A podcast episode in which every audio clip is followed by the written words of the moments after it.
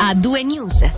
Anche per stasera siamo arrivati al momento dedicato dall'attualità all'attualità regionale, che apriamo con i provvedimenti cantonali per i grandi eventi che vengono prolungati fino al prossimo trenta gennaio. L'ha deciso oggi il Consiglio di Stato, tenuto conto dell'evoluzione attuale della situazione epidemiologica nel cantone.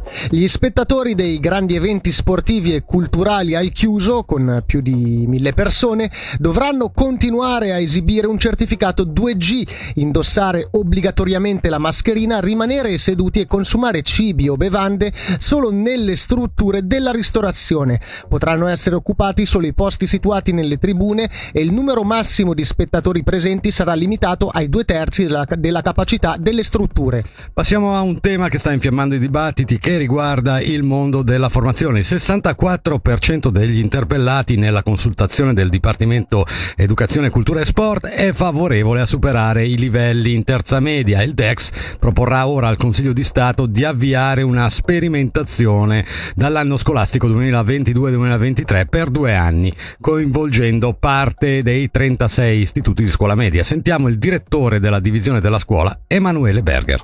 L'idea è quella, con alcuni istituti che sono poi istituti volontari, si possa far partire una sperimentazione di questo modello, un po' come quello che già sta facendo di propria iniziativa la scuola media di Caslana. La sperimentazione nella proposta del D E X durerebbe due anni e sarebbe naturalmente valutata e monitorata da un ente esterno per capire i pro e i contro. Quindi, essendo sperimentazioni, gli allievi di queste scuole in quest'anno beneficeranno del fatto che in seconda faranno dei laboratori, quindi a classe piccola, senza corsi A I B, poi dalla valutazione esterna si dovranno trarre delle conclusioni e decidere se generalizzare o no questa misura, e parallelamente continuerà il proprio lavoro un gruppo di lavoro che sta riflettendo anche sulla quarta media.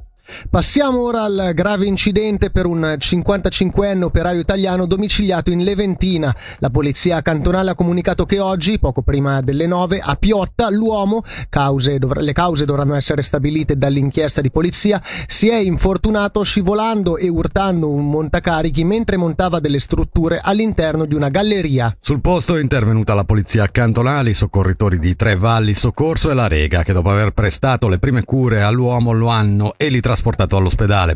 Stando a una prima valutazione medica, il cinquantacinquenne ha riportato ferite gravi. Parliamo ora dell'iniziativa Giovani senza tabacco, sulla quale si voterà il prossimo tredici febbraio. Questa mattina a Lugano si è tenuta la conferenza stampa del comitato promotore, che ha spiegato perché ritengono importante proteggere i giovani dalla pubblicità di questi prodotti dannosi. Sentiamo il presidente della Lega Cancro Ticino, Carl- Carlo Marazza. Questa iniziativa popolare rappresenta una campagna di salute pubblica a favore soprattutto dei giovani e del pericolo che i giovani possano incorrere a seguito della pubblicità a favore del tabacco. La pubblicità a favore del tabacco crea dipendenza e ci sta a cuore prevenire, proteggere i nostri giovani, evitare loro che poi con gli anni possano ammalarsi. Se da una parte c'è la libertà economica, dall'altra parte c'è anche un diritto fondamentale previsto dalla nostra Costituzione che contempla la protezione dei giovani anche. Poi c'è il diritto alla salute, e tutto questo può rientrare anche in un concetto molto ampio di libertà individuale che va tutelata. Il cittadino svizzero dovrà decidere se è più importante la salute di tutti noi o gli aspetti puramente economici. Anche a livello economico il Il fumo crea delle spese non indifferenti, pensiamo solo a spese sanitarie nell'ordine di almeno tre miliardi di franchi, e poi dopo queste vanno aggiunte anche altre spese indotte dal fumo. Il fumo rappresenta probabilmente il pericolo maggiore, anche solo in termini di malattie e in termini anche purtroppo di morti. L'attualità regionale di A due News su Radio Ticino torna subito dopo i Cutting Crew. A due News. I just died on your arms tonight. There must have been something you said. I just died on your arms tonight.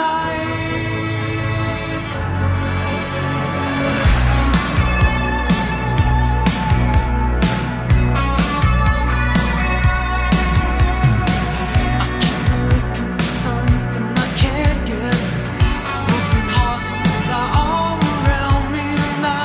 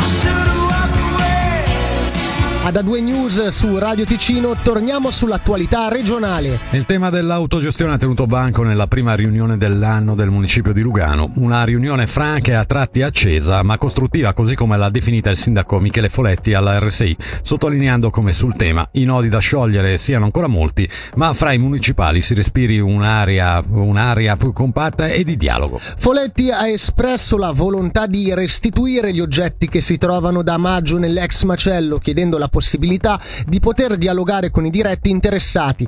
Per il sindaco il mondo autogestito è molto vario e non rappresentato solo da quelle undici o quindici persone che hanno deciso di occupare lo stabile prima di Capodanno. Se gli autogestiti vorranno però proseguire con il metodo dello scontro, il municipio non tollererà alcuna infrazione della legge e adotterà un approccio muro contro muro. Cambiamo tema, compilazione della tassa obbligatoriamente in formato elettronico per le aziende, multe riviste e semplificazioni per chi viola le, la procedura, per esempio non consegnando la dichiarazione delle imposte o dimenticando allegati necessari, abolizione dell'uso dell'assegno per il rimborso dei soldi versati in eccesso. Sono alcune delle novità previste che entreranno in vigore nella dichiarazione delle imposte per l'anno fiscale duemilaventidue. Abbiamo intervistato Giordano Macchi, direttore della divisione delle contribuzioni del D F E. Tutti i cantoni della Svizzera devono riprendere il diritto federale e qualche anno fa il Parlamento svizzero ha deciso, anche in base a delle sentenze, che le multe di origine penale e le sanzioni penali non fossero più fiscalmente deducibili. Per quanto riguarda i pagamenti delle imposte, ci siamo resi conto che gli assegni sono un metodo superato, che è complicato da gestire per noi come autorità fiscale e probabilmente non è neanche così pratico perché riceve gli assegni e deve poi andare in posta a ritirarli. Quindi abbiamo deciso di ammodernarci e deve essere indicato un conto corrente. In questo modo la gestione delle restituzioni è molto più facile. Nei casi dove non fosse possibile, le eccedenze verrebbero accreditate agli anni fiscali successivi. C'è anche l'introduzione dell'obbligo per le persone giuridiche di compilare la propria dichiarazione in formato elettronico. In questo modo la ripresa dati per noi sarà molto molto più semplice e ci sarà un unico processo per gestirlo. La novità legislativa viene comunicata adesso, ma nella pratica l'effetto sarà solo l'anno prossimo, perché l'anno fiscale ventidue delle società verrà tassato con una dichiarazione che ci si aspetta rientri nel giugno del duemilaventitré. Andiamo nel Locarnese, il progetto Urbino diciotto del gruppo interdisciplinare guidato dallo studio di architettura Canevaccini e Correcco S A G L, il vincitore del concorso per la progettazione della nuova officina e del nuovo deposito delle ferrovie autolinee regionali ticinesi a Riazzino. La scelta è arrivata alla conclusione di un iter di selezione partito a luglio dello scorso anno e alla quale hanno preso parte trentasei gruppi. Lo stabile delle FART ospiterà una ventina di bus articolati, sale e uffici per il personale viaggiante e quello tecnico e aule formative. L'investimento sarà di venti milioni di franchi. Ci spostiamo ora sulle rive del Ceresio per un Lido San Domenico senza barriere architettoniche. Il municipio di Lugano promuove infatti un progetto di riqualifica dell'area per rendere questo luogo di pregio cittadino accessibile anche alle persone con disabilità, continuando l'impegno della città per diventare sempre più inclusiva. L'inizio dei lavori è previsto per la primavera duemilaventidue per un costo di trecentocinquantamila franchi. Il progetto è stato presentato dall'associazione Handicap Ticino. Tra i vari interventi la riqualifica dello spazio esterno e la sistemazione dell'accesso. L'area verrà ridisegnata con la creazione di un terrazzo e una nuova rampa di accesso al lido con una pendenza ridotta del sei per cento invece dell'attuale diciannove per cento. E parliamo ora di carnevali. Anche Nebiopoli ha gettato la spugna. In una nota diffusa ieri in serata il comitato direttivo del Carnevale di Chiasso ha dichiarato infatti di aver dovuto prendere atto della situazione epidemiologica sfavorevole. Gli organizzatori si sono tuttavia già detti interessati alla proposta di Giovanni Capoferri, presidente del Rabadan, di spostare il Carnevale in un altro periodo dell'anno. Inoltre, nel fine settimana dal venticinque al ventisette febbraio è comunque previsto un Nebiopoli ridimensionato con eventi gastronomici e popolari, con anche festeggiamenti nel pomeriggio.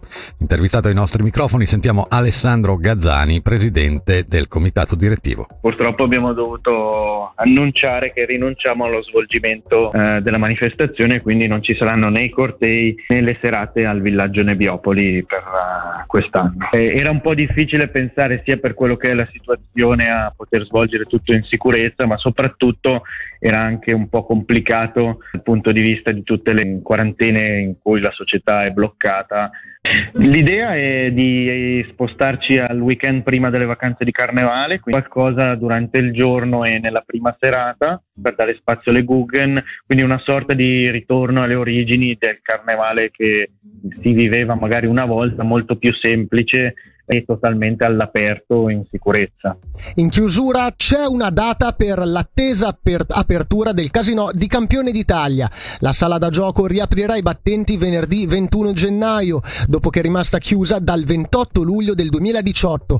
Al lavoro torneranno centosettantaquattro impiegati con quattrocentoventicinque postazioni contro i quattrocentonovanta dipendenti del duemiladiciotto.